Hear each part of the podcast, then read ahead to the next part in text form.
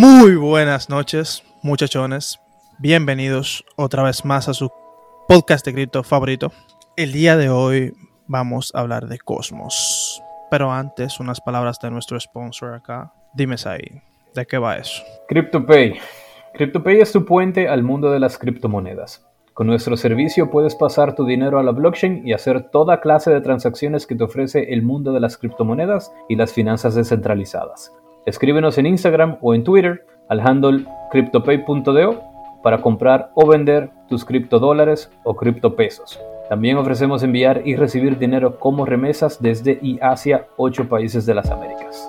Entonces, ya ustedes saben con quién es que van a comprar ahorita para llenar su bolsillo de Cosmos cuando acabemos el capítulo de hoy y qué es esa vaina de Cosmos. Ok, primero que nada, señores, hola, porque Black no puede ser el único que se salude. Pero vamos directamente a la descripción de qué es lo que vamos a estar hablando hoy y vamos a hacer una pequeña introducción. Va a parecer una historia, así que prepárense.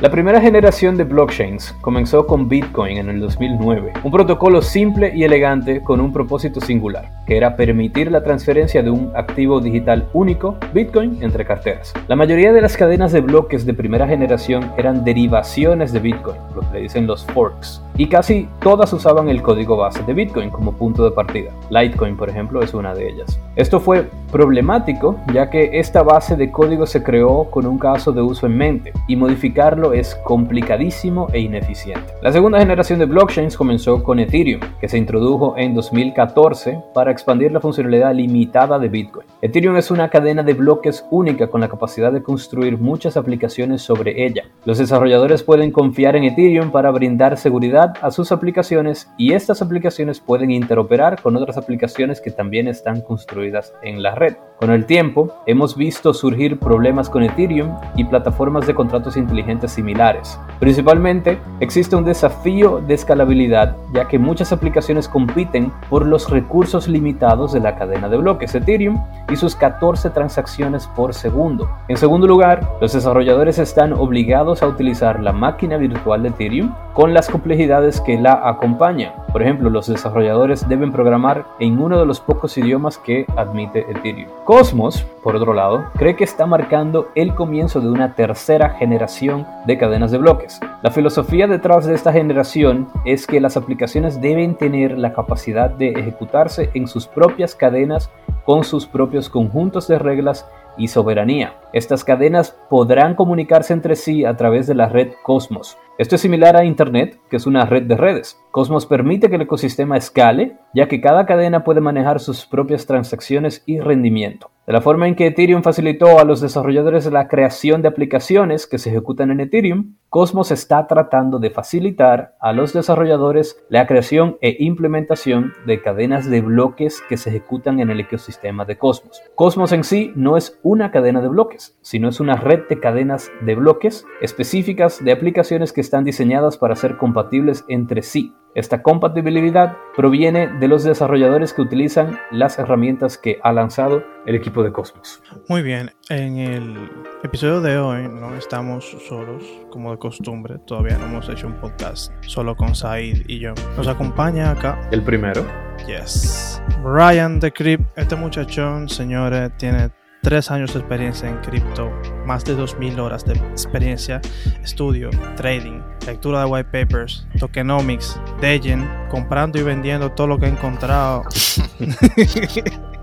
el mundo de cripto está aquí hoy para ayudarnos a entender qué es lo bueno que hay en Cosmos. Dígase algo ahí, primo.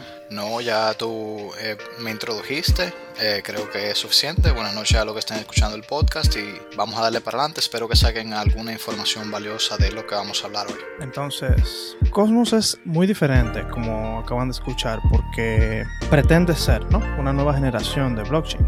¿De qué manera? De la forma en la que nos da ventajas de la primera generación y de la segunda generación, que son diametralmente opuestas. Antes teníamos a Bitcoin y otras cadenas que cada una era programada específicamente para hacer lo que tenía que hacer y punto, que nos da mucha eficiencia y unas otras cuantas ventajas, pero nos quita flexibilidad. Luego fuimos a Ethereum y toda la segunda generación, que nos da la ventaja de que podemos montar muchas aplicaciones dentro de una sola cadena. Pero entonces quita flexibilidad del programador, quita la posibilidad de programar en el lenguaje de programación que cada programador quisiese, un montón de cosas más. y también en Cosmos Sí. Y también el tema de, pelearse por los pocos recursos que hay en cada bloque. Sí. cada, cada transacción que cualquier aplicación quisiera emitir en el blockchain tenía que venir con una carga de gas que fuera suficiente para poder entrar en el bloque. Y entonces eso hacía que todas las aplicaciones, o bueno, hace todavía,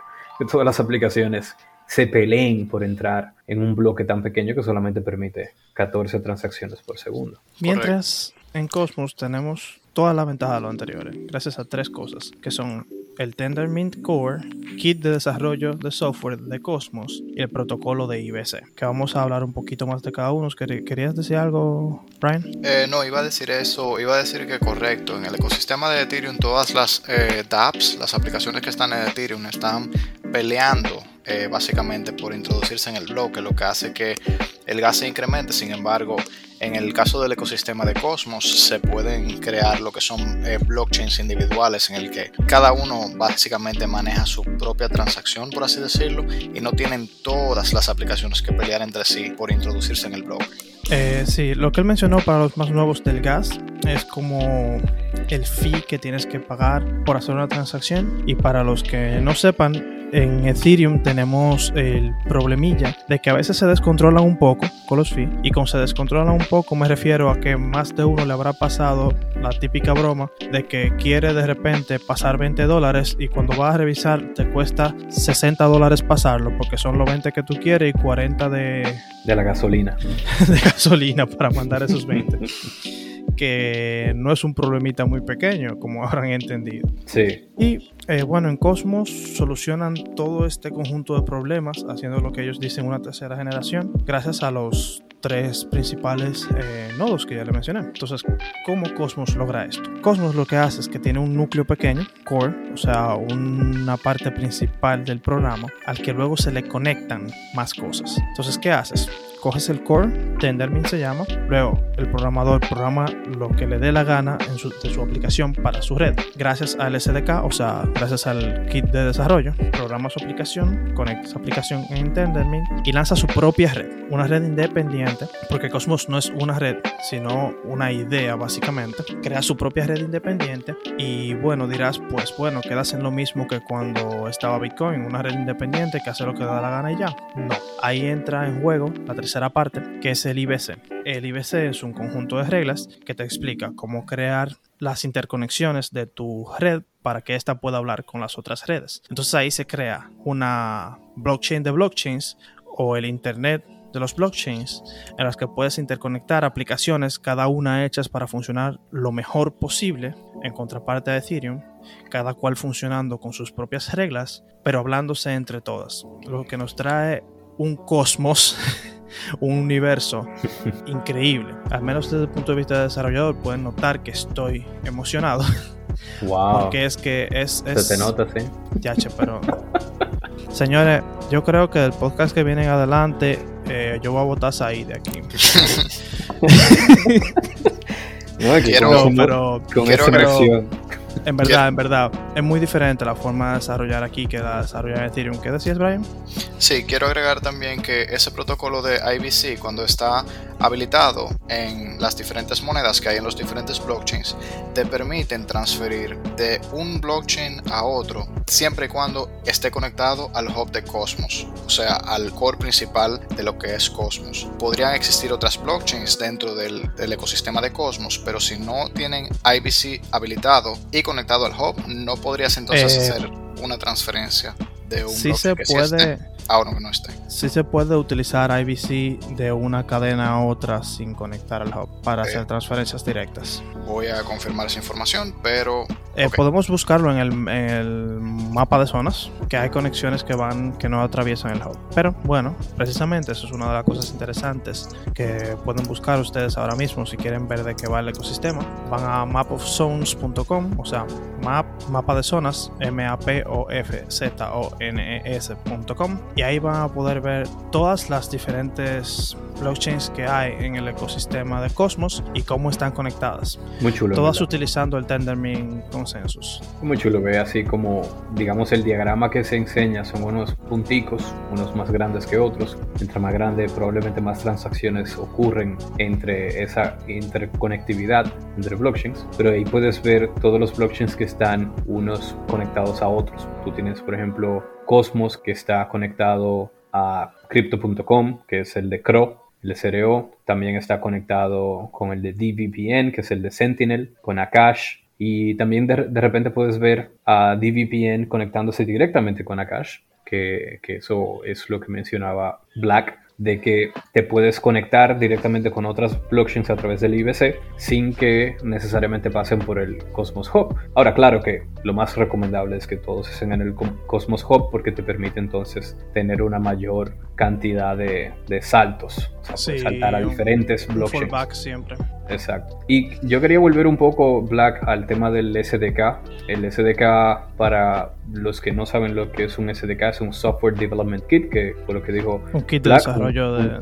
Un, kit de desarrollo de software. Básicamente es un, es un bloque de código ya realizado que tú descargas como si fuera un parche tú a tu propio código. Y básicamente lo que te permite es que tú configures ciertos parámetros, eh, ciertas funciones específicas. Y en el caso de Cosmos SDK, tú puedes armar tu propia blockchain, tu propia red en segundos literalmente segundos. O sea, tú, tú la abres, le colocas el, el, SDK, comienzas a meterles unos, unas configuraciones a través del comando de línea como si nada y ya tienes ahí tu primera blockchain sin tener que ni siquiera bueno, entender cómo funciona. Al menos la segunda blockchain, la primera no le prometo que la puedan tirar en par de segundos.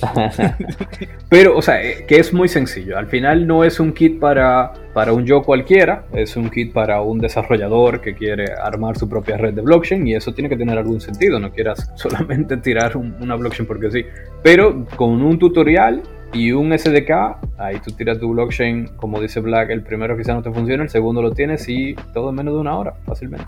Entonces, ¿qué otra cosa chula hay aquí? Eh, las carteras. Todo el que ha utilizado carteras como extensiones en su navegador ha tenido que pasar las mil y una, probablemente, con esta gente Metamask, por ejemplo. Sí. Hay muchas carteras que dan, dan problemas o un poco dificultosas, pero acá con Kepler eh, al menos en el navegador hasta ahora aún no sale la móvil. Y con Cosmos Station en el móvil es una experiencia increíble. Para mí al menos en comparación a otras carteras, esto no hay, no hay que setearle nada. O sea, ya tiene todos los blockchains ahí automáticamente. Puede hacer transferencias de IBC directamente. Una, una cosa hermosa, muy chulo. Sí.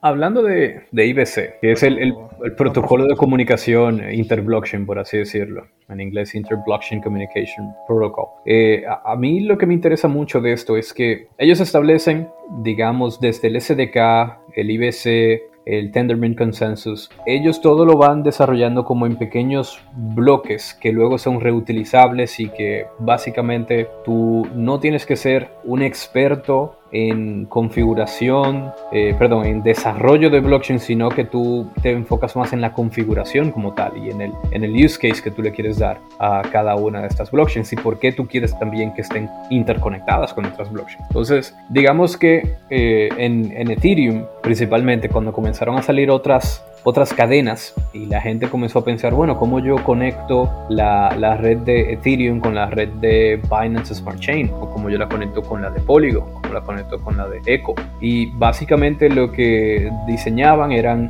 un bridge. Un bridge es un set de, de contratos inteligentes que están en cada uno de los lados de, de cada red. Un contrato inteligente en Ethereum, por ejemplo, y un contrato inteligente en Polygon. Y un pool que está dedicado con, digamos, con la moneda que tú quieras intercambiar entre esa red. Imaginémonos que yo quiero mandar Ethereum desde Ethereum a Polygon. Yo mando Ethereum a un contrato inteligente que va a guardar ese Ethereum en ese contrato inteligente y luego en Polygon ese contrato inteligente que ha sido llamado por el contrato inteligente de, Ethereum a través de un oráculo como Chainlink o algo eh, similar, dependiendo de lo que se quiera utilizar, un API request fácil. hay bastantes formas. Se activa ese contrato inteligente desde el lado de Polygon y él emite o deja salir un Ethereum, un token de Ethereum que funcione dentro de la red de Polygon y se envía a una cartera que tú decidas. Entonces, digamos, de esta manera tú tienes un puente. Estos puentes fueron eh, digamos, el que se lo inventó no se inventó un puente y ya, todo el mundo usa un puente, sino que son temas de código abierto donde está, tú entras un GitHub y puedes encontrar tu eh, set de código para tú instalar tu propio puente, pero la gente lo ha estado mejorando o haciendo versiones distintas. Por ejemplo, ahora existe el Wormhole en Solana que funciona un tanto diferente a cómo funcionan los bridges en, en Ethereum y, y, cada quien pues le fue dando su toque y digamos que tú tenías que confiar en que ese bridge como tal, ese puente que alguien hizo, realmente no era un contrato inteligente malicioso, que tú estuvieras mandando Ethereum y al rato se desaparecen porque había alguien con la llave maestra de ese contrato inteligente y dijo, aquí ya hay 3000 Ethereum, déjame yo desaparecerme. Y se desaparecían, ¿verdad? Eso, digamos, hacía ver mal a la red de Ethereum, a la red de Polygon, a la, red de blockchains, al ecosistema de cripto como tal, porque sabemos que está lleno de hackeos, está lleno de malos actores, porque aquí todos estamos aprendiendo y todos estamos eh, desarrollando a medida, desarrollando mejores herramientas de seguridad a medida que van pasando estos hackeos. Pero en el caso de Cosmos, ellos dijeron, oye, vamos a armar solamente un protocolo. En ese protocolo todos se van a conectar y solamente se van a conectar si utilizan el mismo protocolo. Y el protocolo lo vamos a mejorar a nivel del protocolo. Entonces, no es que de repente eh, Sentinel dice, ah, pero déjame yo coger el código abierto del protocolo de IBC, del Inter-Blockchain Communication, y hacerle una mejora y ponérmelo a mi blockchain solamente. Porque si hace eso, entonces ya pierde la conexión con los demás. Tiene que ser el mismo protocolo la misma versión. Y eso mejora el ecosistema, la comunidad se concentra en mejorar un solo protocolo y que no que esté literalmente abierto y que cualquiera lo pueda tomar y hacer lo que le dé la gana con eso. Eh, que era algo que quería mencionar de, del IBC que, y de la comunidad de Cosmos como tal,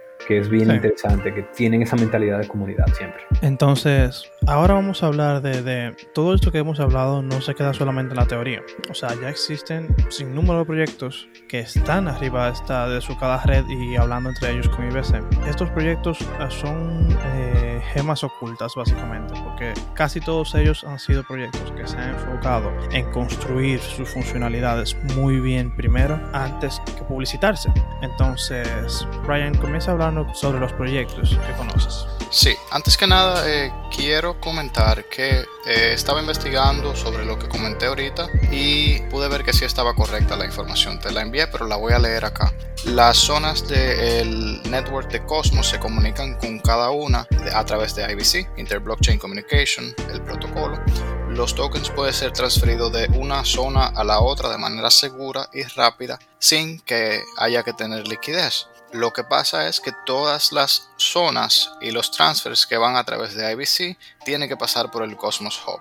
No sé si puedes verificar la información que te envié y decirme si estoy en lo correcto. Chévere. Entonces, en lo que tú chequeas eso, vamos a hablar de los diferentes proyectos que tenemos en Cosmos. Ahora mismo los proyectos que están en Cosmos son, yo creo que todos y cada uno de ellos proyectos excelentes con mucho potencial. Eh, recientemente salió un proyecto llamado Osmosis. Eh, es básicamente un automated market maker. El que ha usado Uniswap o sabe lo que es Uniswap tiene más o menos una idea de cómo funciona. Para el propósito de este podcast no vamos a explicar en detalle eh, lo que es un automated market maker, pero es un proyecto que salió reciente en junio 19 que también permite que se hagan intercambios de los diferentes tokens que tenemos en, en la red de Interblockchain Communication en ese protocolo. O sea, vamos a decir, si tienes un token de, eh, por mencionar un proyecto Sentinel, que Sai lo mencionó eh, hace poco, tú puedes ir a ese, vamos a decir, exchange descentralizado y cambiarlo, vamos a decir, por Cosmos en sí. También otro de los proyectos que tienen gran potencial está DVPN. DVPN está construyendo lo que es una red de VPN descentralizada, de manera que diferentes usuarios u organizaciones podamos eh, crear nuestros propios nodos a través de los cuales se dirigiría la, la data. O sea, si alguien se conecta a tu nodo, estarían utilizando tu internet como VPN, a diferencia de los VPNs que tenemos actualmente, que son manejados por organizaciones centralizadas, eh, como por ejemplo CyberGhost. Por ejemplo, podría ocurrir un caso de que alguna persona hipotéticamente haya buscado algo ilegal, el gobierno podría pedirle eh, a CyberGhost los logs que ellos tienen. Esto no podría pasar con DVPN porque no hay logs, ya que es completamente descentralizado. Eh, ahora le voy a dejar a Said para que comente unos cuantos proyectos también. Said, si estás ahí. Sí, estoy aquí, no te preocupes, no me he ido. oh, espera, espera, déjame hacer una pausa. Eh, mencioné Osmosis, pero no mencioné al, hijo pequeño.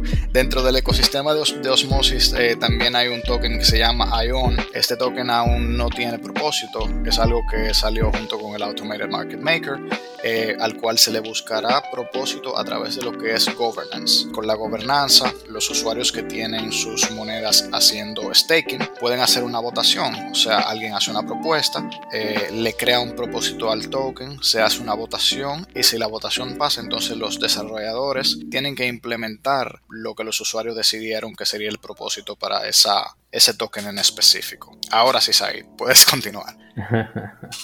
No, o sea, yo quería mencionar un poco, de abundar un poco en lo de Osmosis que tú habías mencionado. Digamos que, que sí han habido otros acercamientos, otros, otros approaches de tener un AMM o de tener, de tener un DEX en el, en el, mundo de Cosmos. Pero digamos que el de Osmosis está, está bien interesante porque Osmosis viene y, y se digamos, se crea a través de un fair drop. Un fair drop es como un, un airdrop, pero justo, por eso tiene la palabra fair adelante. Y digamos que ellos entienden que, que el, el, airdrop fue justo porque se lo dieron solamente a aquellas personas que tenían Atom eh, stakeados directamente en la red de, de Atom, de Cosmo. Y, Desde febrero 18 de este año, o sea, el que no estaba staking antes de ese tiempo no le tocó el fair drop por no participar de la gobernanza del ecosistema. Exacto. Y, y, lo interesante es que luego de que sale el airdrop, ellos te ponen otras misiones y te dicen dichas misiones, por ejemplo, ah, debiste haber tenido Atom antes de o durante el 18 de febrero, eh, stakeado, participando en gobernanza. Luego también para tú seguir ganando más Osmos, luego de, de, haber cumplido con esa primera misión, tú tenías que interactuar con el sistema de osmosis, tenías que agregar liquidity a un pool, liquidez a un pool, podías hacer un, un swap y ganar aún más Osmos. Si stakeabas Osmos, también ganabas más Osmos. Y si votabas en una propuesta de gobernanza de Osmos, también más Osmos para ti. O sea que te regalaban eso y digamos Osmos no me acuerdo cuándo, cuál fue el primer precio de Osmos para cuando yo lo vi, estaba como a, a 2 dólares, en un momento llegó a 7 dólares por el interés. Está bien interesante, recuerda mucho al, al momento en que Uniswap salió con su Fair Drop, que hubiesen utilizado el, el, el smart contract, del el AMM de Uniswap, que Uniswap todavía no tenía un token como tal, pero eh, sí existía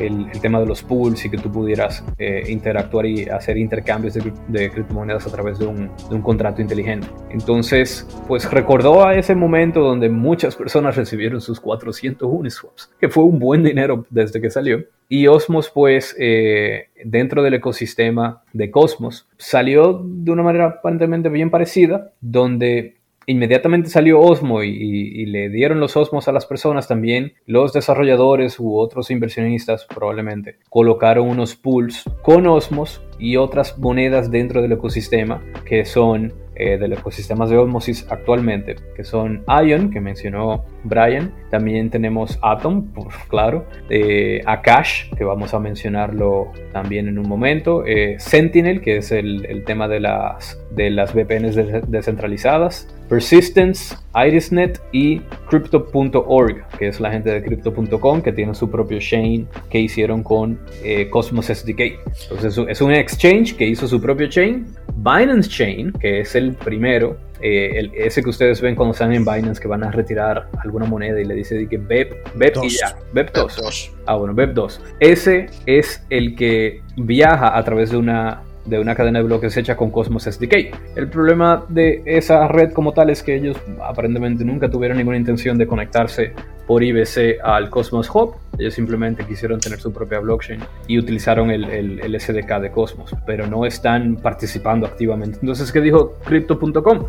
Que es un exchange también bien grande. Dijeron, no, venga, yo me voy a conectar al, al mundo de DeFi y lo voy a hacer a través de esta gente que realmente está haciendo un buen trabajo, que son los de, los de Cosmos y Osmos. Algo, algo que quiero agregar también, eh, olvidé mencionar, es que uno de los desarrolladores que está participando en el desarrollo de Osmosis es uno de los desarrolladores principales de Cosmos, el proyecto madre, por así decirlo, eh, lo que significa que estamos en buenas manos. Sí, y también cuando mencionaste lo de, lo de Osmosis, muchas personas que han estado esperando el Gravity Dex, el exchange descentralizado directamente desde la red de Atom, la de Cosmos Hub, eh, que se llama Gravity Dex, muchas personas decían, pero ¿por qué ahora saltas con un eh, AMM y todo lo demás cuando tú vas a sacar un Gravity Dex que va a ser prácticamente lo mismo desde una blockchain más conocida, que es la de Cosmos? Digamos que Osmosis ahora mismo, y esto es una apreciación personal, yo creo que los del grupo también piensan lo mismo y si no, pues pueden decir su opinión.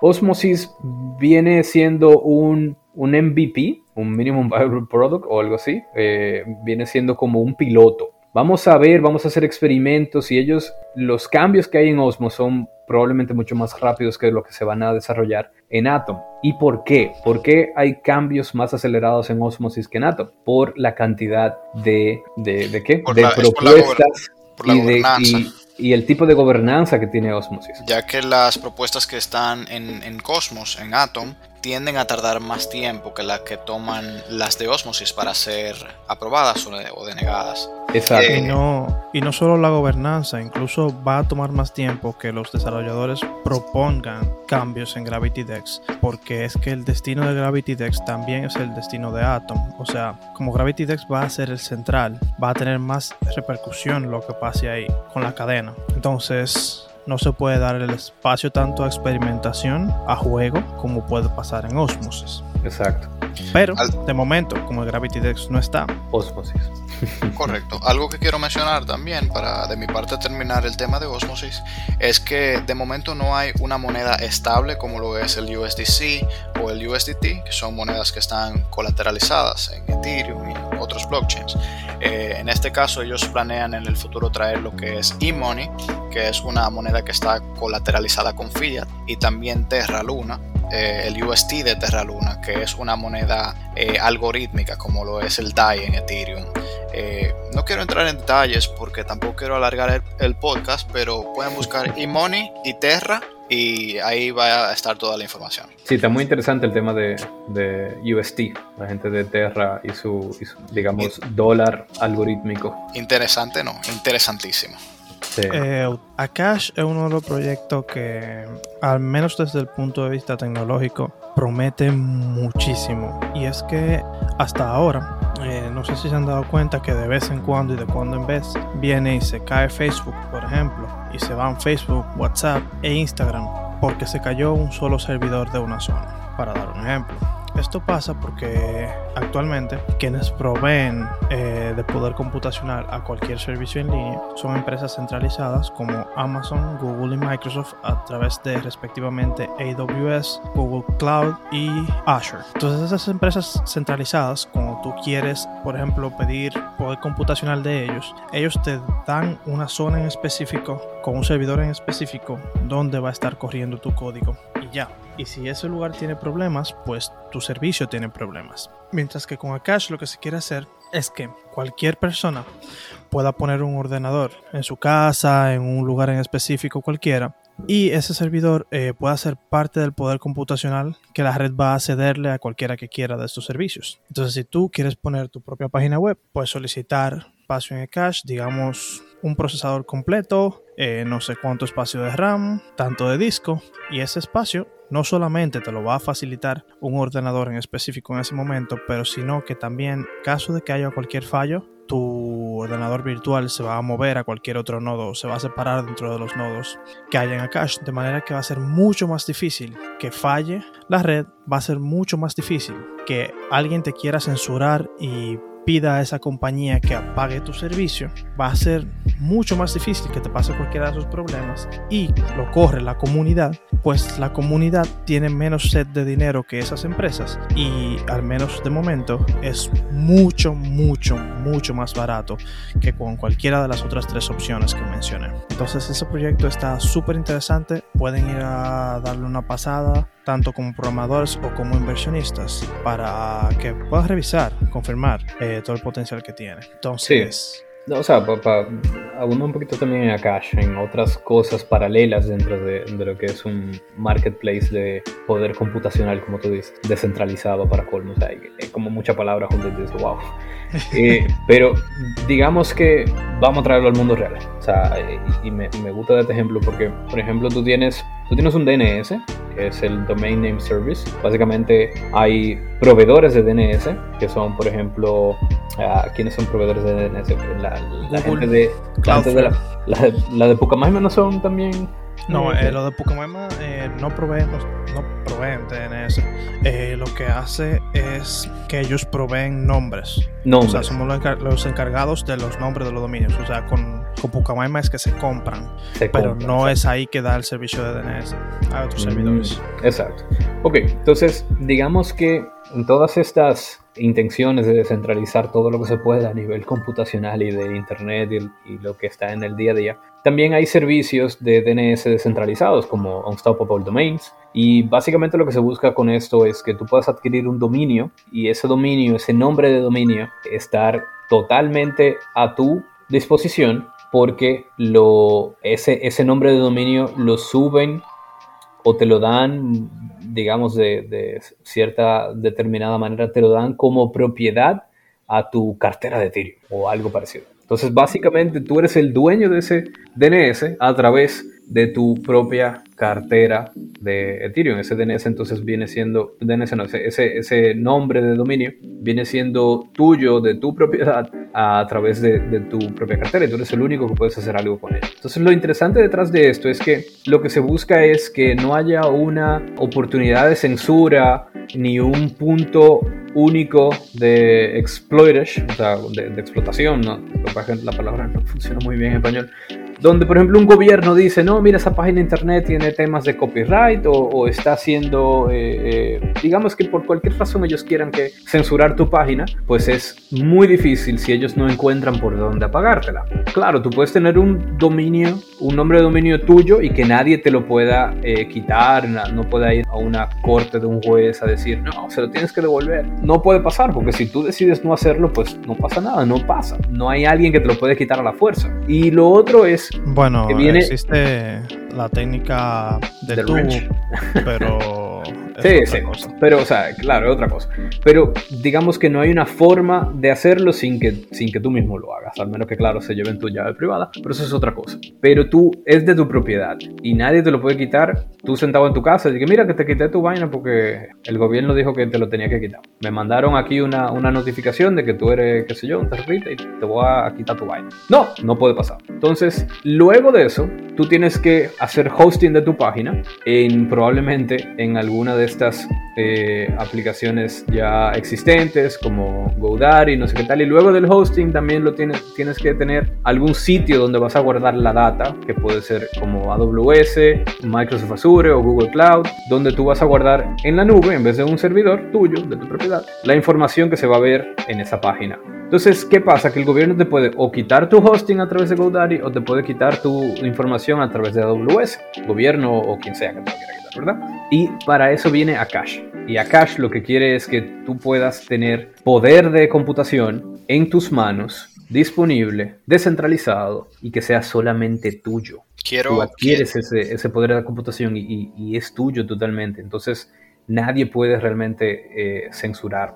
Y además que se hace, perdón, Brian, para terminar. No, hay problema. Lo hace también mucho más barato Akash eh, en comparación con AWS por el tema de, el, digamos, los proveedores de esa de ese poder computacional, de ese almacenamiento, de, de, lo que sea que estén proveyendo, lo deciden ellos mismos. Claro que si tú pones un precio muy alto, pues nadie te lo va a comprar. Si tú pones un precio más bajito, entonces todo el mundo va a correr para comprarlo. Y establece lo que es un precio de mercado. Entonces el mercado es que, es que decide, de, el mercado de proveedores, esa oferta, y luego la demanda también es que establece e, e, ese precio. E, el, el juego entre la oferta y la demanda va a establecer el precio como cualquier otra cosa de, de libre mercado, y por eso usa un precio justo, porque es lo decide entre la oferta y la demanda, no, no un AWS que dice, eh, venga, voy a poner mi, mi, centro de datos más caro o, mi poder computacional más caro, porque es, porque es centralizado. Vi, Quiero poner un ejemplo de la vida real eh, de algo que pasó. Eh, no voy a mencionar el nombre de quién fue, pero cierta persona puso ciertos tweets y le bloquearon la cuenta de Twitter. Esa persona se fue a una plataforma alterna llamada Parler eh, y lo que ocurrió fue que hicieron que apagaran Parler, ya que Parler eh, corría sobre los servicios de Amazon AWS le dijeron, mira, eh, no queremos que tú corras Parler, Rian, se fue Parler. Entonces eso es lo que estamos tratando de evitar, que una entidad tenga tanto poder como para eliminar una aplicación, una, una, página, una red que no consideren, exacto, un acceso que no consideren apropiado y no ni siquiera que no sea apropiado, porque simplemente puede ser que no vaya acorde a lo que el gobierno quiera.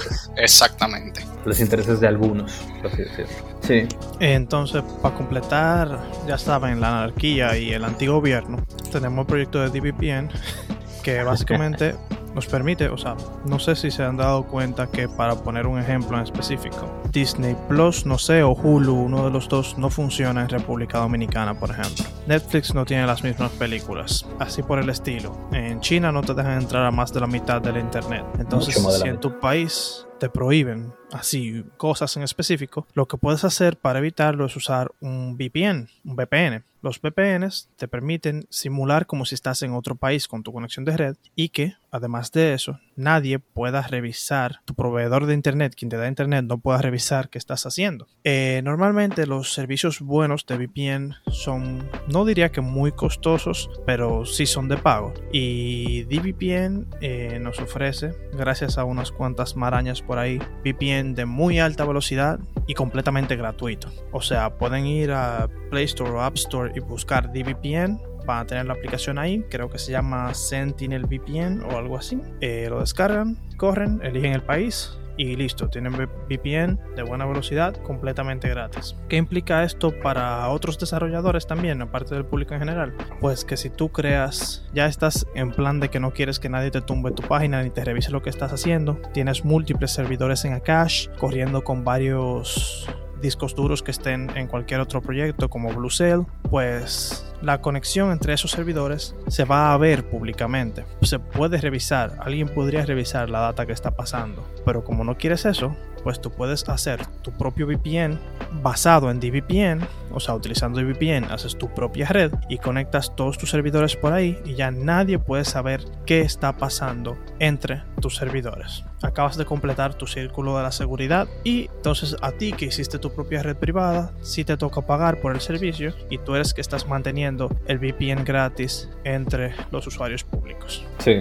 Y si arriba de eso tú no estás suficientemente seguro y tú quieres que los smart contracts en los que manejas el dinero de tu página web sean seguros también, Secret Network es otro de los proyectos que, tiene Cosmos. Mira, lo, interesante de DVPN, lo interesante de, del mismo Akash, lo interesante de, de Cosmos en general es que tienen esta filosofía de comunidad. Y DVPN, aunque ofrece su propio servicio descentralizado de VPN, ellos básicamente el blockchain sirve como un framework una, un, sí, un framework, eh, donde, donde otros servicios de, de VPN que, se quieran montar de manera descentralizada eh, lo pueden hacer dentro de la blockchain de DVPN. Entonces, básicamente te ofrece lo que es, igual como hablaba ahorita del, del IBC, del Interconnected Blockchain Protocol, que las, las distintas blockchains tenían que tener ese protocolo eh, configurado para poder conectarse entre las distintas otras blockchains dentro del Cosmos Hub. Y Sentinel lo que quiere es dentro de su propio blockchain que otras VPNs también utilicen la misma, eh, el mismo framework y el mismo blockchain y haciéndolo aún más poderoso todavía. Que no vaya ahora a inventarse otra blockchain porque sí, de, otro eh, VPN descentralizado, sino que venga simplemente a Sentinel, utilice su framework, instale su propia configuración de VPN y ya tú puedes tener un VPN descentralizado, un servicio de VPN descentralizado que tú puedes comenzar a incluso hasta vender o simplemente ponerlo gratis en el internet. O sea que entonces ya vimos, pudimos ver varios de los proyectos que, manejamos, que se manejan ahí en Cosmos. Eh, hubieron unos cuantos que por cuestiones de tiempo no vamos a mencionar o tecnicismos que quizás no manejemos. Los voy a mencionar por nombre para que puedan investigar, como son Aragon, Kava, Persistence eh, y Secret Network, que se mencionó brevemente. También eh, quiero hablar sobre la cartera que se maneja en Cosmos. Eh, para aquellos que conocen Metamask, que es la cartera de Ethereum, Binance Smart Chain, en Cosmos tenemos lo que es Kepler. Kepler es, y en mi opinión, una de las mejores carteras de este estilo que yo he utilizado. Te permite eh, manejar las monedas que tienes en los diferentes protocolos desde una sola interfase, participar de gobernanza, hacerle staking a tus tokens, entre otras cosas. O sea, realmente es bastante robusta. Estoy sorprendido. También hay un Explorer eh, Mintscan para aquellos que han usado Etherscan o Binance Smart Chain Scan. Es básicamente lo mismo. Diría que quizá un, poquito, le faltan unos cuantos detalles, pero ahí tú puedes ver eh, las monedas de todos los blockchains, la cantidad de monedas que se maneja en cada blockchain, los, las transacciones que se está haciendo en cada una de, las, de los blockchains de Cosmos, entre otras cosas. Si pueden, vayan a verificar porque realmente son bastantes las características que tiene acá, allá. También está Cosmos Station. Yo en lo personal no he manejado Cosmos Station bastante, o sea que Said, si tú quieres... Eh, Yo tampoco. Yo tampoco lo he utilizado, pero sí sé que... Yo sí.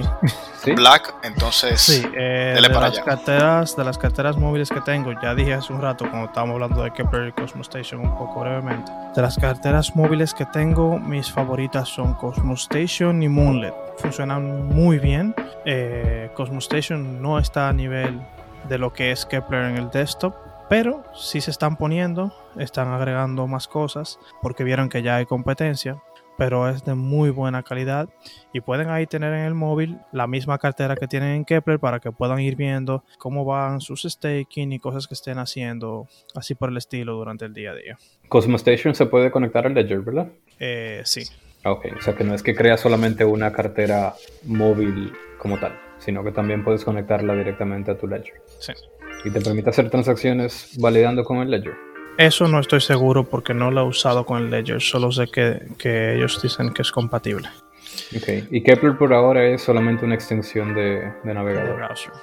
Pero que vienen luego con temas de móvil también. Ya por último, eh, de mi parte, por lo menos quiero mencionar eh, ya algo extra, eh, lo que es el Map of Zones de Cosmos, mapa de zonas. Esto es una, una, página web, una interfase que te permite ver cómo están interconectados todos los, todos los blockchains que están conectados al Cosmos Hub al igual que ver las zonas que están activas en el momento, las cantidades de transferencias entre blockchain que se están haciendo eh, en cada una de ellas, tanto para afuera como para adentro, o sea, transferir para depositar como para enviar desde cada uno de los blockchains.